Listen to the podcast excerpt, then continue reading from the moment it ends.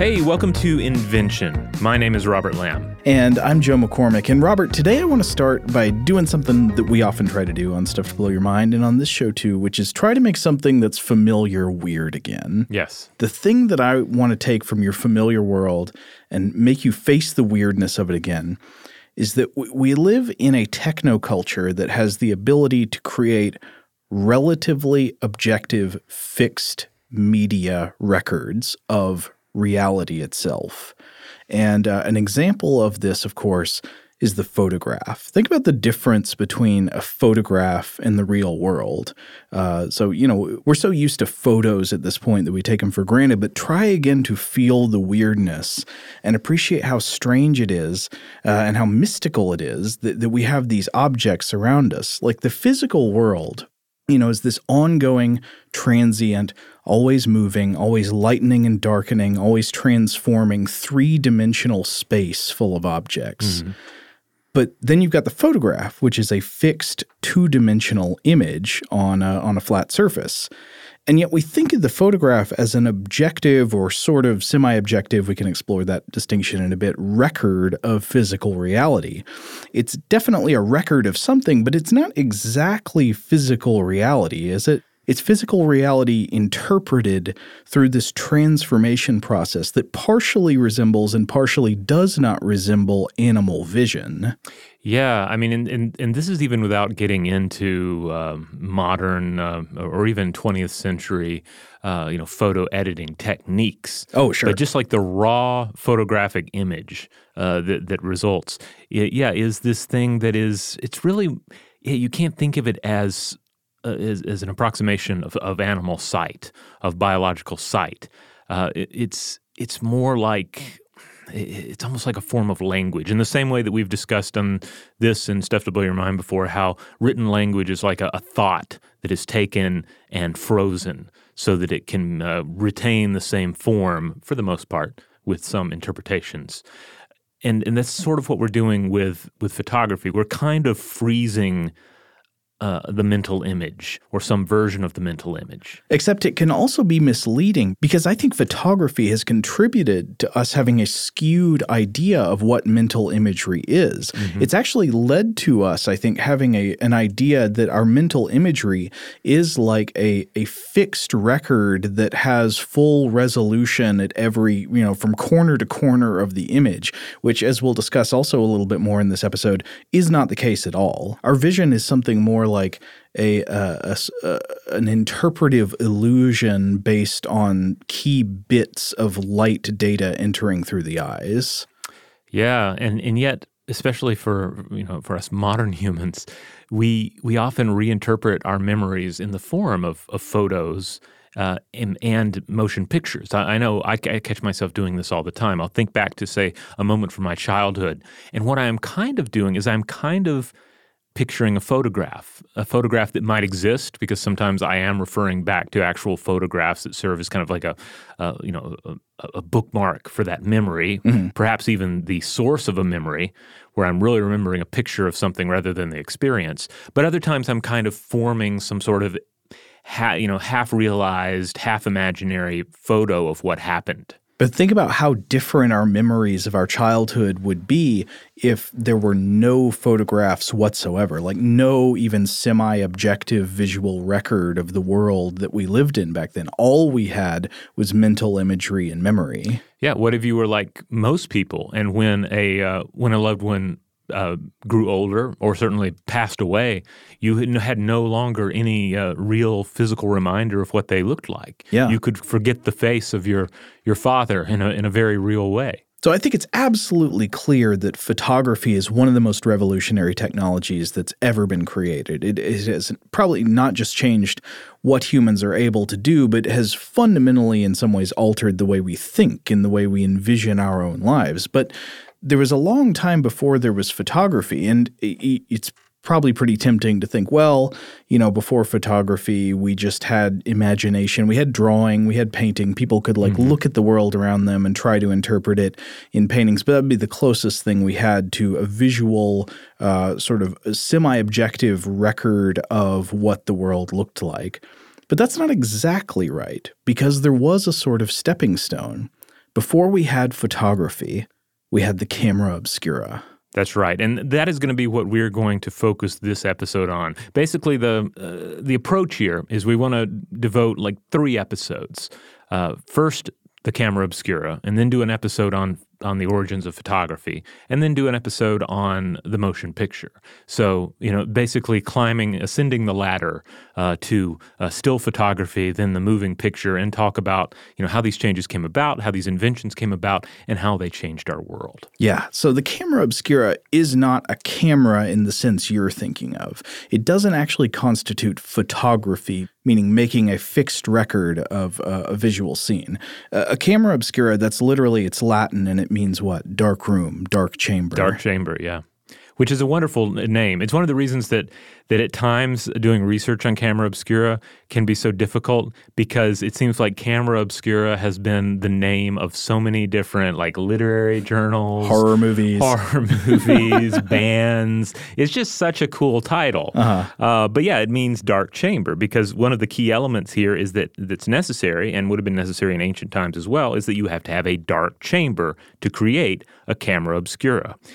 And the weird thing about camera obscuras is that they do serve as this kind of bridge between like na- natural optics and photographic technology. Mm-hmm. And yet it feels magic in a way like even today, as a modern user using it, like it feels magic in a way that photography no longer feels magic. It feels magical in a way that sight no longer feels magical, even though when you break down what exactly is happening biologically and and, uh, and and neurologically during sight, I mean that's it's it's a pretty fantastic process as well. But yeah, the camera obscura still has this. Um, this this this kind of eerie feel to it. Yes, the camera obscura. So the principle is extremely simple, mm-hmm. but the implications are fascinating and and the way it's been processed throughout human history and in the history of optics leading up to photography is also fascinating. So the basic principle as we say is mechanically extremely simple.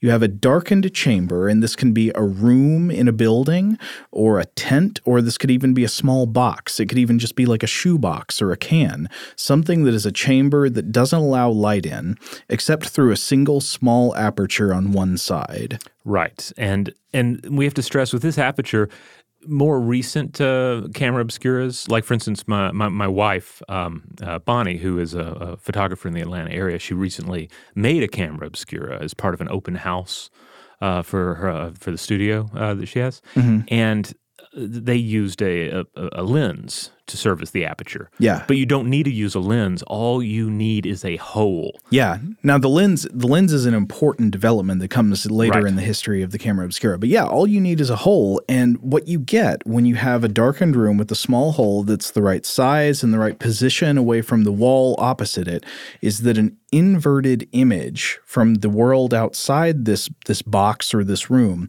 will be projected onto the wall of the darkened chamber. So, just as an example, if your camera obscura is a room with the right kind of small hole in the wall facing a view of the pyramids of Giza, you will see an image of the pyramids upside down and inverted projected against the wall opposite the hole, as if there were an upside down film slide projector shining against a screen. Right. It's just, it's, it's maddening to kind of see one in, in action because it feels like there should be a projector there. There should be some uh, man-made mechanism that is making this possible, mm-hmm. and and it's not. It's it's basically just a hole. Yeah. Now you might wonder. Okay, wait a second. Why does this happen? Like, why don't the windows in my house do that? Right? That my mm-hmm. house is a closed chamber. I've got holes in the walls that light can pass through the windows. And so there are a few reasons the windows in your house probably don't work this way. Number one, your house is not dark enough. Number two, you got too many sources of light, probably, uh, that are, you know, coming from different directions. And number three, normal windows are generally too wide, letting in light from too many different angles to actually cast an image with any resolution. So let's think about the reasons why a pinhole or a small lens projects an image of the outside world inverted on an inner wall, while a larger hole or lens does not. Uh, a few main principles here. Number one, pretty much all the light in an outdoor scene is reflected sunlight. So it's the sun shines down, light bounces off everything out there. Number two, when light reflects off of an object, the wavelength is changed, and thus its color is changed. So you've got different colored rays of light beaming all over the place. Number three, light is reflected off surfaces at all angles, so it's going to go in all kinds of directions. But once it's reflected, and this is number four, it travels in a straight line. And because light travels in a straight line, and because the aperture in the in the camera obscura is small, rays striking the bottom of the projected image will come from the top of the original image, and rays striking the top of the projected image will come from the bottom of the original. Same thing goes left to right. You've got uh, light rays entering in all directions through a sort of, you can imagine, a filtering cone that focuses the image and makes it sharp, that then forms a cone of projection on the other side of the wall. I think the first place I saw a camera obscura was the Royal Museum uh, Greenwich. Oh, I haven't been there. Uh, yeah, it's it's a great place to check one out uh, because it also has like historical context because there's there's been a camera obscura at, at Greenwich from like the late 17th century on through the mid 19th century, and the current one was I believe installed in 1994,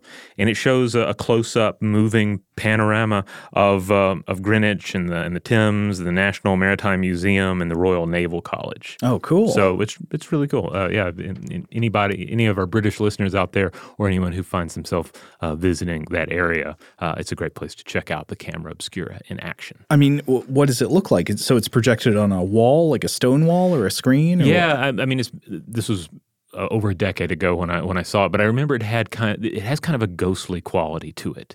That's one of the striking things uh, yeah. about my experiences with camera obscuras is that in both cases there is this this ethereal nature to it. Mm-hmm. Uh, like you wouldn't or at least the ones I've experienced, you wouldn't like walk into it and like smack into the wall thinking it's it's reality, right? Like, but like it, there's a feeling of the illusion to it, and yet it, it it has yeah it has this magical property. Yeah, I know what you're talking about. And, and, you can vary, you can sort of like tweak those magic mm-hmm. feeling properties or the qualities of the projected image by changing things about the aperture that lets the light in. For example, a smaller aperture, you shrink the hole, that will generally produce a sharper image on the projection with less blurring, but it will also be dimmer, of course, because less light is getting through the hole.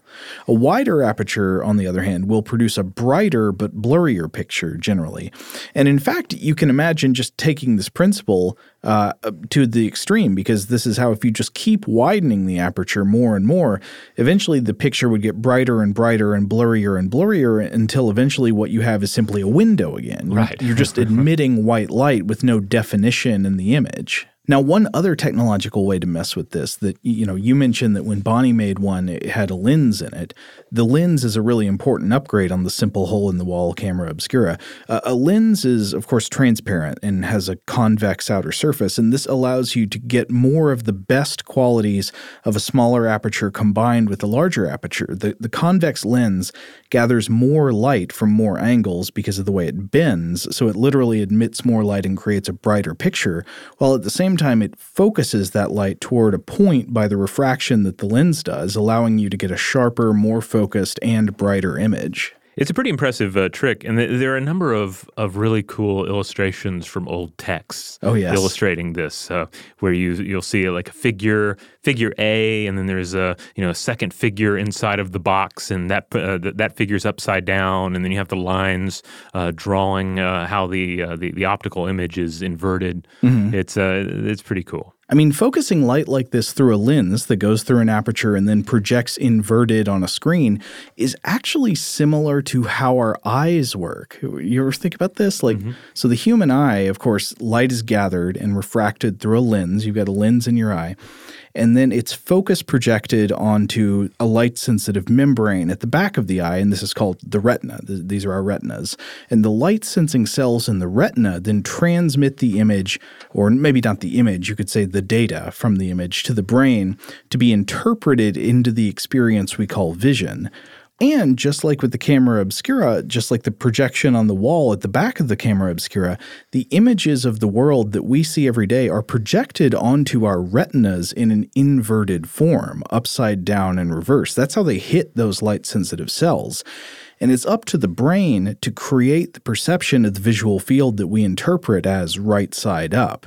Now, one thing I way I've often seen this, I think perhaps misexplained, is that this fact is sometimes communicated by saying that our brains quote flip or quote rotate the retinal image back to to the format it was in, but that's not quite right because there's nothing for the brain to flip it onto. You know, you think about mm. like the perception of the visual field, uh, the image that you actually think you see in your brain is not a physical space mapping one for one from reality, but a sort of perceptual illusion created by the brain. Uh, a great example of this, if you've never tried it, you probably think you can see color in your peripheral vision, right? You just assume you can see color everywhere. Mm-hmm. Uh, but you can you can play a really fun game to break this illusion. Have somebody hold different colored flags right at the edge of your peripheral vision where you can just see motion and you think you can see color and then try to say what color the flags are. You will probably fail. Another good uh, thing to use are um, identical markers with different colored tops. Yeah. Like if you have a bunch of Sharpies like we have in the office where uh-huh. some have green tops, some have red tops all virtually the same looking. Uh, so get somebody to sneak up behind you with a bunch of them and experiment with optics that way. I think I just noticed you sort of trying it I was, here, yeah, right? yeah. yeah. Uh, I have a green one in my hand, and I mean it's difficult to do to yourself because you, of course, have so much of our vision is about like the memory and yeah. knowledge of the thing. Exactly. Mm-hmm. Yeah, but th- that's because like you're seeing with your brain as much as you're seeing with your eyes. Your eyes actually, you know, you're you're not seeing color over here, even though you strongly have the perception that you're seeing color in your periphery. So your brain creates a sensation of an image, simulating a kind of one to one relationship with the outside physical world that you can prove in a number of ways does not actually uh, you know, it does not actually capture that world in a one to one way. Another example is our complete unawareness moment to moment of the blind spot created in each eye by the optic nerve. Do you ever play that game? Oh, this is where the basically there's that, that spot where you cannot see, but your vision kind of stitches everything together. Yeah, you don't notice that you mm-hmm. have blind spots right in front of your face. Right. That uh, reminds me of our, our, chat with the author R. Scott mm-hmm. on Stuff to Blow Your Mind, where he talked about having uh, an eye condition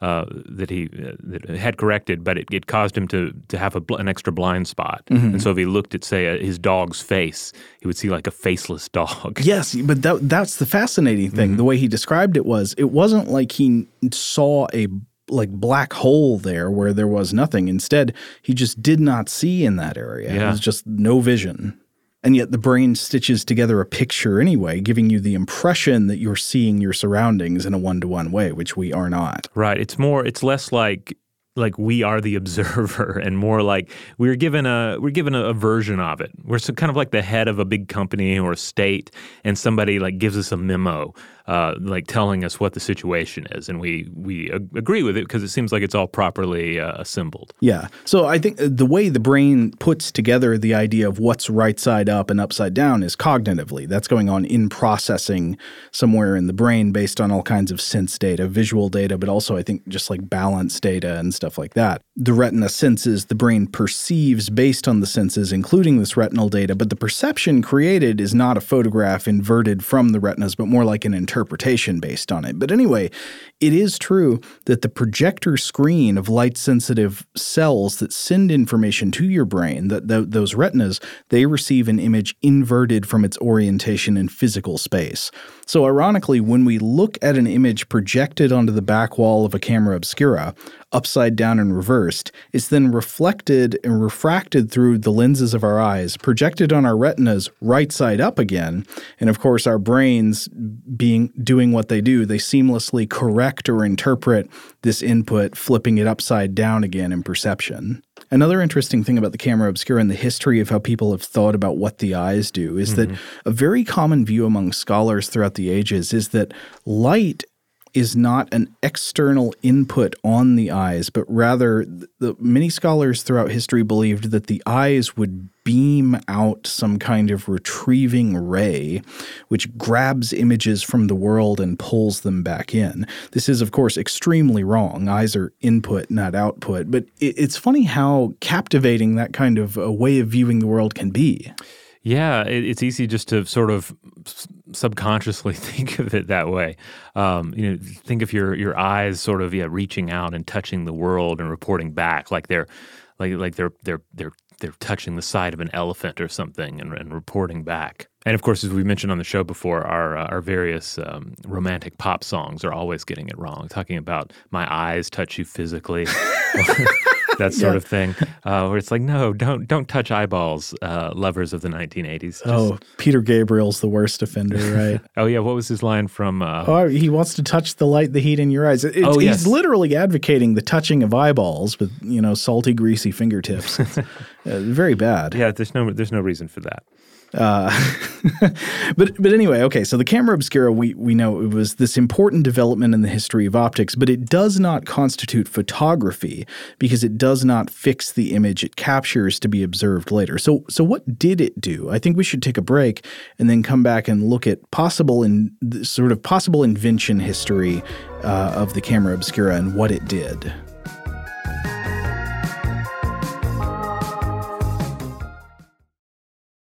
All right, we're back. So this is another one of those cases where when you look at the the technology that is required for the simplest version of the of, of the invention, the camera obscura in this case, you really don't need much. You need the ability to ha- to build or manipulate an enclosed dark space and you need hole technology. I mean, ca- the funny thing is, a camera obscura doesn't even have to be created by humans. They can exist totally naturally. Oh, yeah. Imagine a uh, a tree that's hollow in the middle and it's got a hole in the bark, or imagine a cave that's got a uh, the correctly sized hole in the wall that projects against a, uh, an opposite wall. Mm-hmm. Yeah, so we have to imagine our our Gary Larson's Far Side um, uh, prehistoric human uh, encountering some, some some form of camera obscura and reacting to it in, in ancient times. Well, that's really interesting because we don't know who created the first camera obscura on purpose. We don't know who encountered the first camera obscura. Uh, we do have some early descriptions of how it works or how people thought it worked. But one uncertain and very intriguing possibility is what you're talking about that prehistoric peoples actually discovered the use of the camera obscura long before we knew anything about optics or, or how this worked. Uh, one example is I was reading an interesting article uh, about this by the science writer Jennifer About a presentation by somebody named uh, Kieran Simcox, a student at Nottingham Trent University at the Royal Astronomical Society in Britain in 2016. And the basic idea here is that prehistoric megalithic tomb structures, you know, these big stone tombs that ancient peoples built, uh, you know, before before we had any written records, with long, narrow passageways in these tombs would sometimes open toward the sky and would effectively function as a type of camera obscura for observing stars and astronomical objects that were otherwise too dim to see. Uh, for instance, sighting a certain star rising at dawn at the beginning of spring could have been a sign for ancient hunter gatherers to migrate for the warmer months. It's possible, we don't know, but th- that's an interesting thing to consider. Interesting. Yeah, like ancient ancient use of uh, of camera obscura as a, a, means of observing the cosmos, yeah. which of course it is a very uh, even today it's it's an effective uh, way uh, one way to observe a solar eclipse. That's exactly right, and and ancient uh, thinkers noticed this. Uh, it's also been postulated by a number of scholars that other prehistoric structures, caves, and even hollow trees maybe have the potential to become a camera obscura simply if there's a correctly sized and per- positioned hole or aperture, uh, and thus the camera obscura could possibly even play a role in the origin of cave paintings and art. Hmm. Again, we don't know this happened, but just imagine the possibility. Imagine the transition from a 3D, always moving visual world to uh, to a fixed 2D image when a camera obscura projected an image from the outside of a cave inverted onto a cave wall, and a prehistoric hominid traced that image or was inspired by the projected image to make 2D images of their own. Yeah, you know, this makes me wonder, and this is just pure speculation on my part, but I, I wonder if this could have influenced any early concepts of of other realms, you know, some sort of a an, an upside down world. It's uh, more faint than mm-hmm. our own. Yeah, the yeah uh, the the ethereal nature of the imagination yeah. coming through in that. Uh, yeah, so it's a really interesting speculation based on some slight evidence, but at this point it, it remains speculation. We we don't know for sure or have any really strong evidence that I'm aware of that any prehistoric peoples made use of a camera obscura. It's fascinating to imagine, but we don't know. Right. However, there were important early descriptions of the principle of the camera obscura, and I think, as, as far as I'm aware, the earliest one was by a 5th century BCE Chinese philosopher named uh, Mo Zi or Mo Di. Yeah, or or just Master Mo because that's what it means. Mm-hmm. Uh, yeah, and this would have been the uh, the Warring States period. So Master Mo wrote on the subject of a pinhole aperture and how it could be used to understand the power of light. He wrote about how a small hole in the wall of a darkened house could cause an image of the outside world to be projected inverted or upside down on the opposite wall. And Master Mo wrote, quote, the image is inverted because there is an intersection at the point. It is because of the point that the image is formed. And this is quoted in a, in a book chapter by Edwin K. Lai on uh, the history of uh, photographic technology in China. Yeah, uh, Lai had another quote uh, from Mo that I, I found really interesting image, an illuminated person shines as if he were emitting rays. The bottom part of the person appears at the top part of the image, and the top part appears at the bottom part. So that image is formed at the top, whilst light from the head has been blocked in the upper part, so the image is formed at the bottom. From distances far away or nearby, light enters th- through the point, therefore, an image is formed inside the collecting house. So th- this shows that Master Mo understood the optical principles about how this image was being projected through the aperture. Yeah, yeah, and I think that's one that's like one thing that that is perhaps lacking in in earlier accounts is you know if you see a, um, like say an accidental uh, camera obscura in action, mm-hmm. you might, just might not have the language to even interpret what's occurring. Uh, except perhaps magical uh, descriptions that could sort of you know become lost uh, over time. But yeah, he clearly understands the the principle in, at play here.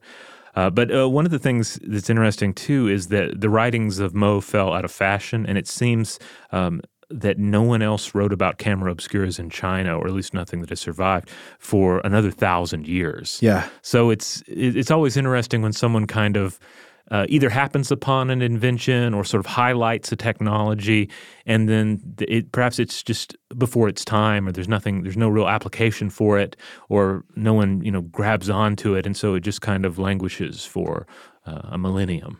Yeah, it's fascinating. You have to wonder. I, I don't know if it's possible or if it's likely that this would happen, but you have to wonder: are similar things happening now?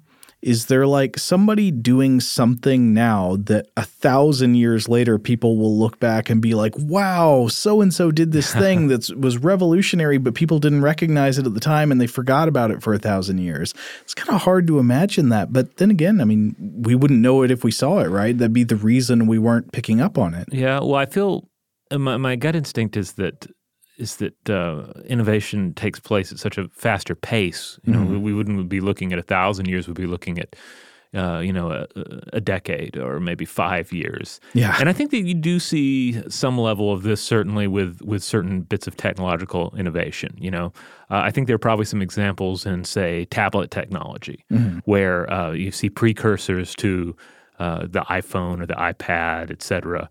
And uh, you know the, the early versions just didn't take off. Uh, but then it's like somebody gets it right and or markets it correctly, markets it correctly, or uh, manufactures it correctly. Like like gets something else, some of the other uh, boxes checked off that allow the product to really take hold in the in, in the collective mindset. Yeah. I was reading a brief passage about uh, Master Mo's discovery in another book uh, called Capturing the Light by uh, Roger Watson and Helen Rappaport, and that's also about the history of photography. But they're talking about the optical discoveries of, uh, of Master Mo.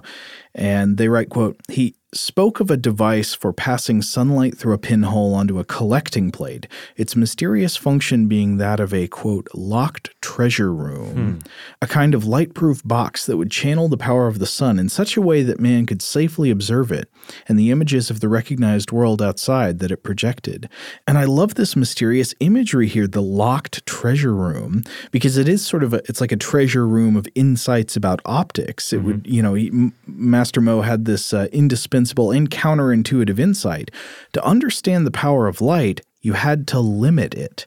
You could only begin to understand optics and the power of the sun and the behavior of light rays by blocking out almost all of its influence. But anyway, I mean, from all this, it's interesting to see that the camera obscura has this a whole role going way, way back in Chinese history, probably before and certainly separate from its role in the history of Western optics. Though certainly uh, early Western minds did pick up on it as well. Yeah, Aristotle sort of seemed to allude to the the focusing effects of an aperture on sunlight. For example, during an eclipse, if you've ever witnessed a, a solar eclipse, a mm-hmm. total solar eclipse, when the eclipse gets near totality, you will see all kinds of bizarre effects in the world around you. Just look at the way that sunlight, say, filtering through uh, the the you know spots in the, of light that get through a tree's canopy or something mm-hmm. all become sickle shaped it's just a world of little bright sickles all around you. Yeah when the last um, solar eclipse occurred in north america we had an episode of stuff to blow your mind about it. I believe we we, we talked about uh, observing it. Or no maybe we gave i think it was like two parts. We gave sort of a, a preliminary um, uh, episode in which we prepared people to view the eclipse, and then afterwards we talked about our own experiences a little bit. Yeah, I'm I'm really glad I went out to see that. I, I went up to Tennessee to observe it, and it was uh, it was magnificent. If oh, you yeah. get a chance to see a total solar eclipse in your life, don't miss that chance. It's worth seeing. Yeah, it, it is. It is also magical feeling in the way that it reveals. Uh, uh, you know, reveals the wonder of something we just take for granted. You know, we're just so immersed in the normal solar cycles mm-hmm. that when you have uh, an, this, you know, this this this uh, this solar eclipse uh, occur, it really makes you realize the, the majesty of what is occurring every day. Yeah, now, back to the camera obscura, uh, there, there were more developments around the 11th century. So, while not fully describing a pinhole camera or camera obscura, according to Edwin Lai, some of the basic principles involved were articulated by a Chinese Song dynasty scientist and political leader named Shen Kuo who lived 1031 to 1095, who performed experiments showing that if you used a curved mirror to use sunlight to start fires, like focusing, you know, mm-hmm. doing the burning a burning an ant thing, which don't do that, um, the mirror would invert the image that it reflected. And Shen Kuo said this was because of quote friction. I'm not sure what that means, but maybe there is a sense to that that's that's getting lost in translation. But of course, it's in the Arab world that we see uh, some of the other uh, like really key preliminary uh, mentions of the camera obscura. Yes, exactly. So the first full known description of the camera obscura, according to Watson and Rappaport, is by the 11th century Arab physicist, mathematician, astronomer, and general polymath uh, Ibn al Haytham, also known sometimes as Alhazen. And Al Haytham wrote a seven volume work on the science of optics between around 1011 and 1021. And in this work, he described the use of a pinhole aperture in a darkened enclosure to observe sunlight, including using it to observe a solar eclipse and he established through experiments performed in Cairo that light traveled in straight lines, and he used the camera obscura to make notes about the shape of the sun during a partial eclipse, like we were talking about. Now, of course, looking directly at the sun, even during a, a partial eclipse, can severely damage your eyes, don't do it. You should never look directly at the sun, even during a solar eclipse, except during the brief period of totality. Uh, but a pinhole camera box can actually allow you to observe what happens to the shape of the sun as it becomes a sickle of starlight before it's totally eclipsed during the process. So, if you don't want to damage your eyes and you want to observe uh, the partial stages of an eclipse, uh, a camera obscura is a great thing to build, and you can look up instructions on the internet about how to do this. A lot of you know, a lot of people did this in elementary school. Oh yeah, this is how you use a shoebox. Yeah. Mm-hmm. Now, uh, Edwin Lai also mentions other figures in the history of Chinese optics who may have uh, done some experiments with or referred to the camera obscura. The Yuan dynasty scholars Tao Zongyi, about uh, who lived about 1320 to about 1402, and Zhao Yuqin, who lived the mid 1200s to the early 1300s, they both made references to this knowledge. And Zhao did experiments to show, quote, how changes in the light source and in distances from the pinhole would change the final image. So he's writing about about this principle. Now, somebody who definitely had thoughts about the camera obscura was the medieval English philosopher and empiricist Roger Bacon, oh. one, of, one of the heroes of uh, William of Baskerville. Mm-hmm. Oh, yeah, that's right. And so Roger Bacon, having read Ibn al Haytham's work in translation by the 13th century, wrote that optics and the study of light was, quote, the flower of the whole of philosophy, and that without it, none of the other sciences would ever be uh, would ever be understood. And so, understanding the importance of the camera obscura in studying optical phenomena, Bacon used the principle to observe solar eclipses in the 13th century. You know, it's interesting to think about the way that uh, certain certainly astronomy and uh, and scientific uh, understanding of previous centuries like made its way into occult practices and, mm-hmm. and alchemy.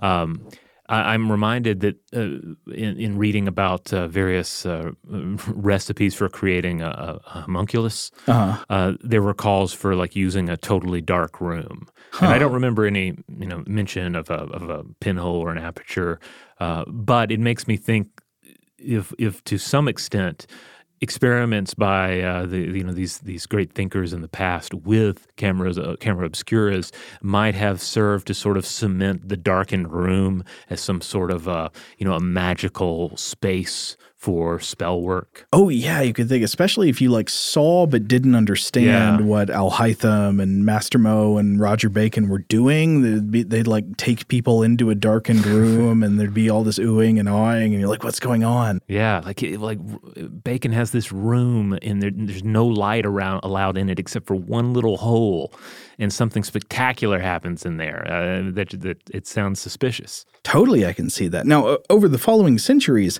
the camera obscura would appear in a more portable format as a something more like what you're familiar with probably if you've ever made one out of a shoebox. The camera obscura became often uh, the form of a wooden box with like a ground glass lens, which could even be set over a table or other surface to project an image onto whatever screen was desired even onto paper. And this idea of projecting direct images of the natural world, while not a form of photography, was an interesting precursor to it since you could use the projected image as a kind of tracing guide or to create a template for a work of art to be painted and filled in later. And the Renaissance painter and inventor Leonardo da Vinci used the camera obscura for exactly this purpose, recognizing its power to help guide the artist in correctly replicating perspective. Because I, Robert, I don't know if you you're as bad an artist as I am. I'm, I'm terrible at drawing and visual visual art. Uh, but I think e- even if you've got some natural talent for it, just think about how hard it is to recreate perspective effects of our of our point of view on an image just by eyeballing it. Yeah, uh, absolutely. I mean, I'm I can only just draw gremlins and, and whatnot in the margins of, of notes. Uh, but one of the things I have a friend uh, uh, named Kurt who is a professional artist, and one of my favorite things to do with him is get him to explain paintings to me mm-hmm. because uh, you know I, I, have I have a lot of appreciation for art. I have a fair amount of uh, you know I, I, I, can keep up with a fair amount of art history, uh, but when it gets into the technical aspects of perspective and all, like he he always points out something that I'm just completely blind to, and mm-hmm. just really makes me appreciate uh, the, even more so the talent that is executed, uh, the artistry that is executed in some of these great works of art, past and present. Oh, yeah. I mean, that's one reason, like an actual curated museum tour with somebody who knows what they're talking about with, with yeah. the works of art and can show you things to look at, that can be far more interesting than you'd even imagine. Um, I, you know, I, I, I enjoy art museums and all that, but like a really good guided tour is gold. Yeah, like I tend to end up focusing a lot on, of course, the history of the piece, who mm-hmm. made it when, the, the, the symbolism, uh, the, you know, if there's a mythological story or a biblical story that's being told there, like what's its purpose, what's its message? You're very it? yeah story minded. Yeah, so so that you know that's where I often enter in, and I have to be reminded of all that other stuff. Uh, uh, you know, be, beyond the material uh, uh, aspects of it as well. Though this also reminds me of the worst museum tour I ever had. With a, there was one we went on where there was a docent who every painting we'd go to, he he'd be like, "What do you notice about this painting?" And the group people in the group would say, "I don't know," and they'd offer up answers, and he'd just keep saying, "No, what do you notice?" Until we got the answer he wanted. We usually didn't, and then he'd just eventually have to tell us. Uh, you know, there's not to get off on too much of a tangent, but there is something about about seeing actual like the actual piece of art uh-huh. that I mean, obviously it's great when you realize that something is even grander than you thought it was. You know, it's a much bigger piece, and you're you get to sort of interact with it, and you change your perspectives on it. But I also enjoy kind of the reverse, where you're like, oh wow, this this painting is really small in real life, uh-huh. and it, it feels less grand in a way uh, presented here instead of uh, in a book or on a computer screen. Or another one that comes to mind is uh, uh, The Isle of the Dead, or, or one of the versions. Oh, I think there are a few yeah. different versions of it, but there's uh, uh, one of them is hanging in the Met in New York City, Mm-hmm. and it's it's kind of a disappointing experience, or I felt slightly disappointed. It's amazing to see it in real life, knowing that this is a famous painting, uh, you know, one that you've you know read about and heard about. But it's a very dark image, a lot of lot of black in it, mm-hmm. and so it's it's it's really difficult to get a real world like to get yourself in just right the just the right perspective to really look at it and take it in as a painting, or at least in my experience. Oh yeah, yeah, yeah. I mean, that can definitely. I, I've noticed sometimes. I've seen. I've gone to see a painting in real life. You know that I'd seen represented on maybe TV or on a computer screen before, and the weird thing I found is that seeing it in person sometimes was a less intimate feeling of relationship to that work of art than seeing it on like a screen had been. I'm not quite sure why that is. Maybe it's just that you're physically closer to a screen or that screens are where so much of your life happens. Yeah, yeah, and it's weird, and I feel like it, it does vary from artist to artist and style to style. Um, you know, like one of my my favorite artists is Irving Norman, and I, I really enjoy looking at his uh, at, you know magazine prints of his work, uh, looking at images on the computer screen. But getting to see his pieces in in real life uh, really blow me away. Like there's it's it's like you know ten times the experience. Yeah, that well, I, I'm not sure that I know Irving Norman. I'll have to look him up after Oh, this. it's definitely worth looking up. Very, uh, you know, dark, dark surrealist art of the 20th century. Oh, I think maybe I have seen this actually. yeah, I, now that I think probably it, yeah. thrust it on you upon you at some point or another. Well, I appreciate the thrusting, Robert. um, so, but no, we were talking about like how hard it can be if you're just trying to recreate an image uh, by eyeballing something, or even worse, trying to recreate it from memory of an image, right? What if you want to paint something, but you can't stay, you know, you can't paint it while you're looking at it? But if you had a portable camera obscura, you could maybe do kind of like a perspective sketch of it that could jog your memory later. And so using the camera obscura as a guide for drawing was an interesting stepping stone from a world where every recorded image was just necessarily a totally human interpretation to a world of the, the semi objective visual records like photographs. And I say semi objective because while of course, the light recording process of photography is mechanical and pretty much, I would say, objective. You can always still argue that photography is subjective in that it, it, it entails choices about framing and perspective left up to the photographer. oh yeah, you know, like you can take a picture and it looks like somebody is is pushing or pushing over or holding up uh, the the leaning tower of Pisa. Uh, you know, obviously that's not actually taking place. Uh, you can you, everybody's seen various pictures with some sort of a you know a, a big animal like so- like a like a giant hog. Yeah. uh, that sort of thing. And yeah, there's there's room with perspective to play with the way you frame your shot to make things look uh, different than they actually are. Right. But certainly, I mean, there is still just like truly physical, there are rays of light coming into Yeah. the lens. And that's, in a way, that is an objective recording of the physical space. And so I think it's so interesting that you've got this stepping stone in the middle here. The camera obscura is a way of like flattening out physical reality onto a 2D surface, allowing you to to to see what that looks like. What is it like when you put the world on a flat space? And what happens if I trace that? What happens if I try to fill that in with paint? It's almost like seeing through another's eyes. It's like you know externalizing some aspect of sight mm-hmm. and getting to step outside of it. Well, maybe we should take another break and then come back and explore a little bit more about the legacy of the camera obscura and, and some more ideas about how it could have figured into Renaissance art.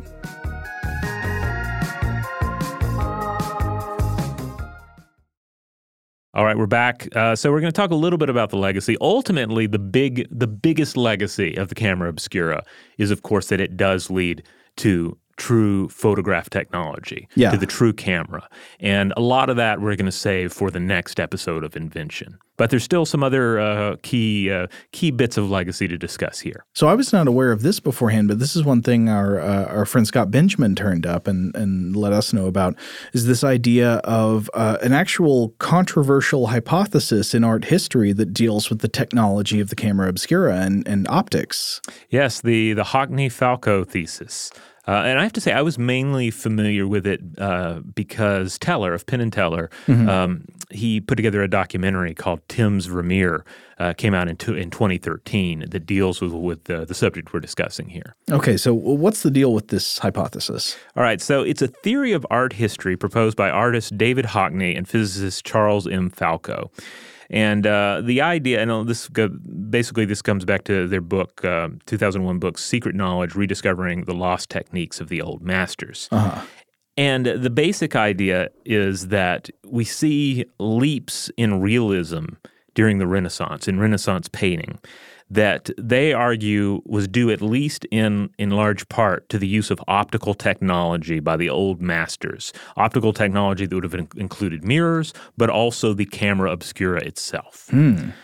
And uh, the idea here is, is it's really interesting to discuss because of course artists use technology. Sure. You know, a brush is technology. Paint uh, is technology. Paint is yeah, technology. chemistry, yeah. Yeah, so, you know, they use any artist out there is going to probably they're probably using the best brushes, the best canvases, the best paints uh, that you know that they can find, that they can obtain or that, you know, fit their purposes. Mm-hmm. And uh, on, on, top of that, we also know that 19th century artists made ready use of, of photographs, uh, just as many painters do today. 20th and 21st century uh, painters have made use of film, video, computers. So it's not in my mind, crazy or blasphemous to consider that, yes, painters such as Vermeer uh, may have used camera obscura or mirrors and lenses in the creation of their paintings. Uh, maybe that's more of a taboo if you're in the art world or something. That just seems to me like, well, okay, that's just a technique they were using. If if indeed they did use it, I don't want to assume here. Right, and and this this theory is uh, you know contested. It's not it's not proven by any any any means, but it, we're getting into some of the arguments for both sides. Okay, but yeah, it's clear that many artists certainly knew about optics. Uh, we've talked about we've already spoken about the the the, the ancient history of, mm. of the camera obscura. Da Vinci clearly knew. Yeah. Um, Albrecht Dürer uh, apparently uh, wrote about camera obscura as well. And by 1437, uh, Leon uh, Battista Alberti is documented to have used the camera obscura in the creation of his art. Mm-hmm. But the question is, well, how, what about the others? How? What about uh, Vermeer and and other um, um, old masters? Mm-hmm. Did they use the camera obscura and like keep it secret or not talk about That's it? That's the thing. Was it like a trade secret among uh-huh. artists, or was it less of a secret? Secret after all? I mean, there's evidence on both sides. So, so th- this is something we could easily do an entire episode on, like just this topic, but just to sort of highlight uh, some of the pros and cons here. So, one pro is that, uh, you know, s- some charge that the level of detail in many of these masterpieces is beyond what one could simply eyeball. Mm-hmm. Like there is just a level of, of detail and perspective um, and, and accuracy that requires more than just looking and remembering. Well, not having a talent for visual art myself, I feel like that's something I couldn't judge. I just know that some people are much better at mentally representing 3D imagery onto a 2D surface, and I don't know how much better than me they could be. Right, and and I'll go ahead and say that one of the cons, uh, the big uh, um, uh, arguments against this is that is that some say, well, you know, you're discounting what is truly possible uh, with the with, in the mind of the painter, like mm-hmm. what is truly possible without technological optical aids. Now, another bit of uh, evidence that is sometimes brought up and presented is a 15th century painter Jan van Eyck, who included glass and even mirrors in his work and was clearly intrigued by optical properties. Like mm-hmm. one of mm-hmm. his most famous pieces uh, is this portrait, right? And there, there's this, uh, there's this mirror uh, in the middle, like behind them, that's centered between them, and in it you can see the painter. Uh, mm-hmm. and uh, and so it's it's been argued that like yeah he's including this mirror because he you know he's he was uh, you know somewhat obsessed by optics and that perhaps it was part of his process to use them. Hmm. Now one thing I can see is that it's just going to be hard to decide whether or not we should listen to this hypothesis if it's just people arguing about what's possible for people to do without aids.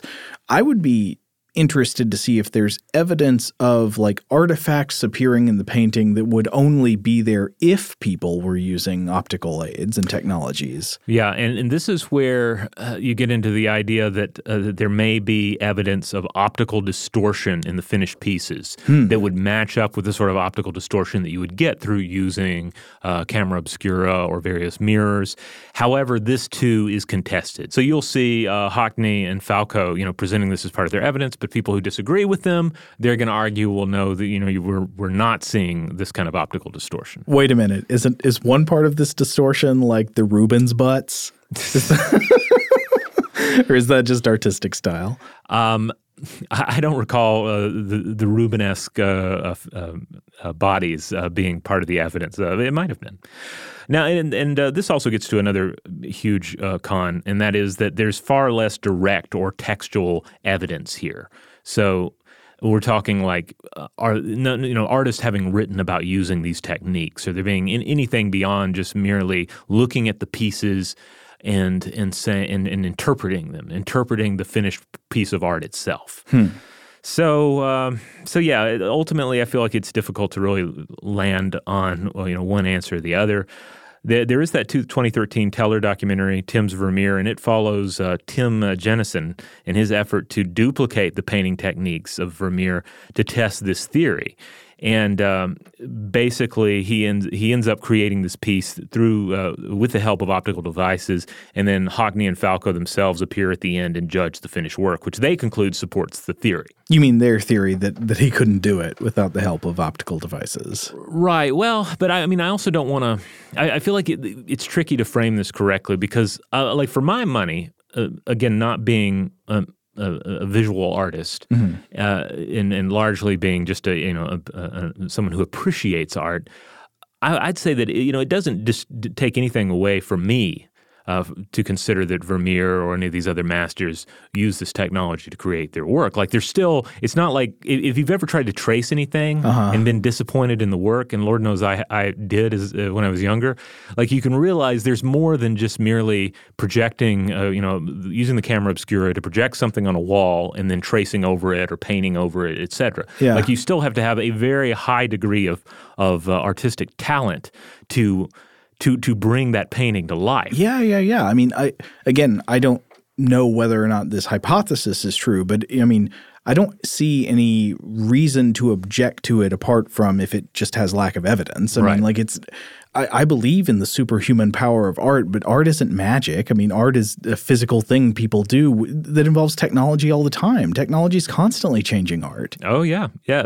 The technology changes art. I mean, really, the the, the main exceptions to that, of course, are going to be cases where there's some sort of cultural need to preserve the technique mm-hmm. through which the art is created. And we do see plenty of examples of that. And it's especially true in places where you're protecting those cultural practices from technology that is brought in through colonial influence. Oh, sure. Um, but but even then, you guys guess you guess you can argue. Well, then you're still using technology to help preserve the culture of mm-hmm. it. Perhaps you're using uh, uh, you know video to to capture the process so that others may learn it, or you're using you know modern printing techniques to create a a, a book that uh, informs uh, new members of uh, of these cultures uh, and instructs them on how to continue the tradition.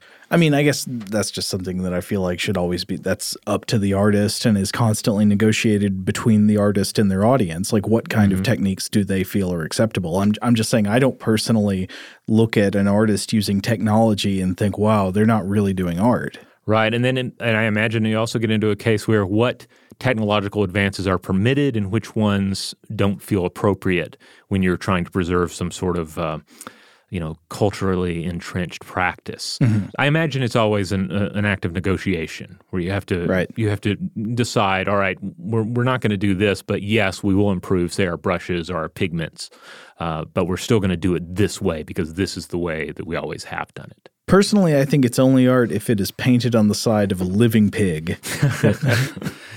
Has to be in a cave. If it's not in a cave, it's not art. No, I wonder if you get uh, people going the other way, like techno chauvinists about art. Like it, it's only art if you use, you know, this type of femtosecond laser to create it. yeah, I don't know. That would be interesting to consider. Um, uh, hopefully, we'll do more episodes in the future where we talk about the uh, the, the influence of technology and invention uh, on artistic endeavors. I mean, certainly we'll get into it in photography and motion pictures in our next two episodes.